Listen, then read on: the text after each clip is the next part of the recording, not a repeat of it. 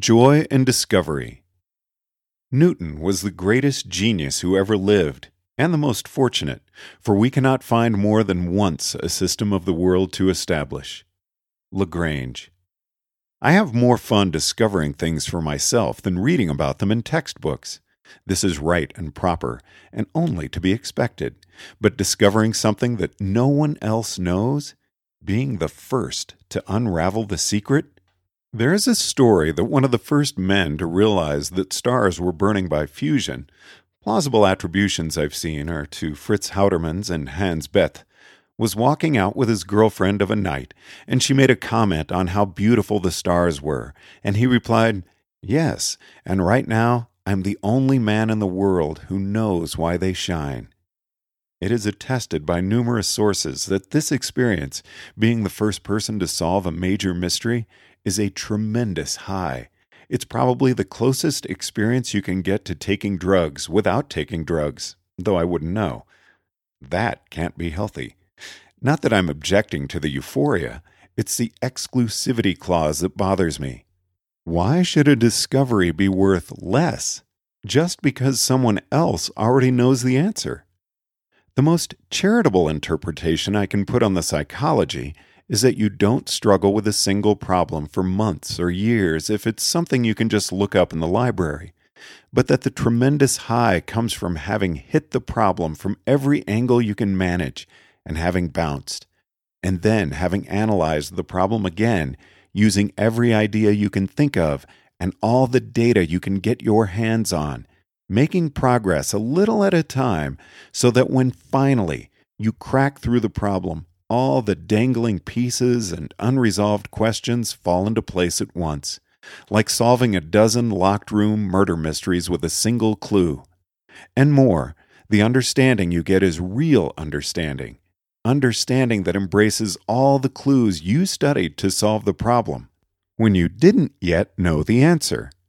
Understanding that comes from asking questions day after day and worrying at them understanding that no one else can get, no matter how much you tell them the answer, unless they spend months studying the problem in its historical context, even after it's been solved, and even then, they won't get the high of solving it all at once. That's one possible reason why James Clerk Maxwell might have had more fun discovering Maxwell's equations than you had fun reading about them.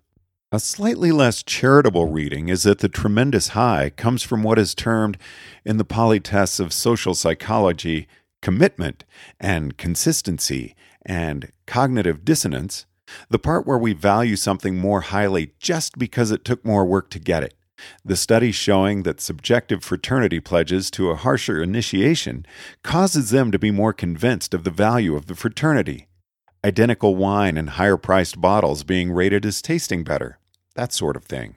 Of course, if you just have more fun solving a puzzle than being told its answer because you enjoy doing the cognitive work for its own sake, there's nothing wrong with that. The less charitable reading would be if charging $100 to be told the answer to a puzzle made you think the answer was more interesting, worthwhile, important, surprising, etc., than if you got the answer for free. I strongly suspect that a major part of science's PR problem in the population at large is people who instinctively believe that if knowledge is given away for free, it cannot be important. If you had to undergo a fearsome initiation ritual to be told the truth about evolution, maybe people would be more satisfied with the answer. The really uncharitable reading is that the joy of first discovery is about status, competition, scarcity beating everyone else to the punch. It doesn't matter whether you have a three room house or a four room house. What matters is having a bigger house than the Joneses. A two room house would be fine if you could only ensure that the Joneses had even less. I don't object to competition as a matter of principle. I don't think that the game of Go is barbaric and should be suppressed, even though it's zero sum. But if the euphoric joy of scientific discovery has to be about scarcity, that means it's only available to one person per civilization for any given truth. If the joy of scientific discovery is one shot per discovery, then from a fun theoretic perspective, Newton probably used up a substantial increment of the total physics fun available over the entire history of Earth originating intelligent life. That selfish bastard explained the orbits of planets and the tides.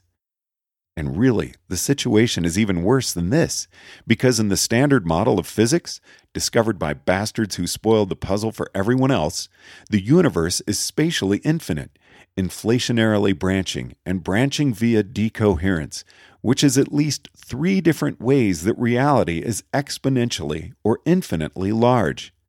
So aliens, or alternate Newtons, or just Tegmark duplicates of Newton, may all have discovered gravity before our Newton did, if you believe that before means anything relative to those kinds of separations.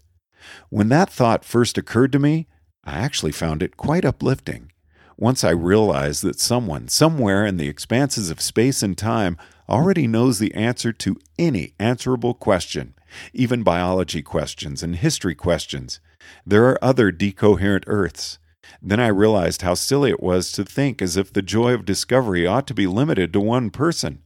It becomes a fully inescapable source of unresolvable existential angst, and I regard that as a reductio.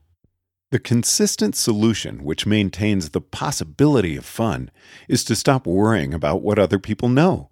If you don't know the answer, it's a mystery to you. If you can raise your hand and clench your fingers into a fist, and you've got no idea how your brain is doing it, or even what exact muscles lay beneath your skin, you've got to consider yourself just as ignorant as a hunter gatherer. Sure, someone else knows the answer, but back in the hunter gatherer days, someone else in an alternate Earth, or for that matter, someone else in the future, knew what the answer was. Mystery and the joy of finding out is either a personal thing or it doesn't exist at all. And I prefer to say it's personal. The joy of assisting your civilization by telling it something it doesn't already know does tend to be one shot per discovery per civilization. That kind of value is conserved, as are Nobel Prizes, and the prospect of that reward may be what it takes to keep you focused on one problem for the years required to develop a really deep understanding. Plus, working on a problem unknown to your civilization is a surefire way to avoid reading any spoilers.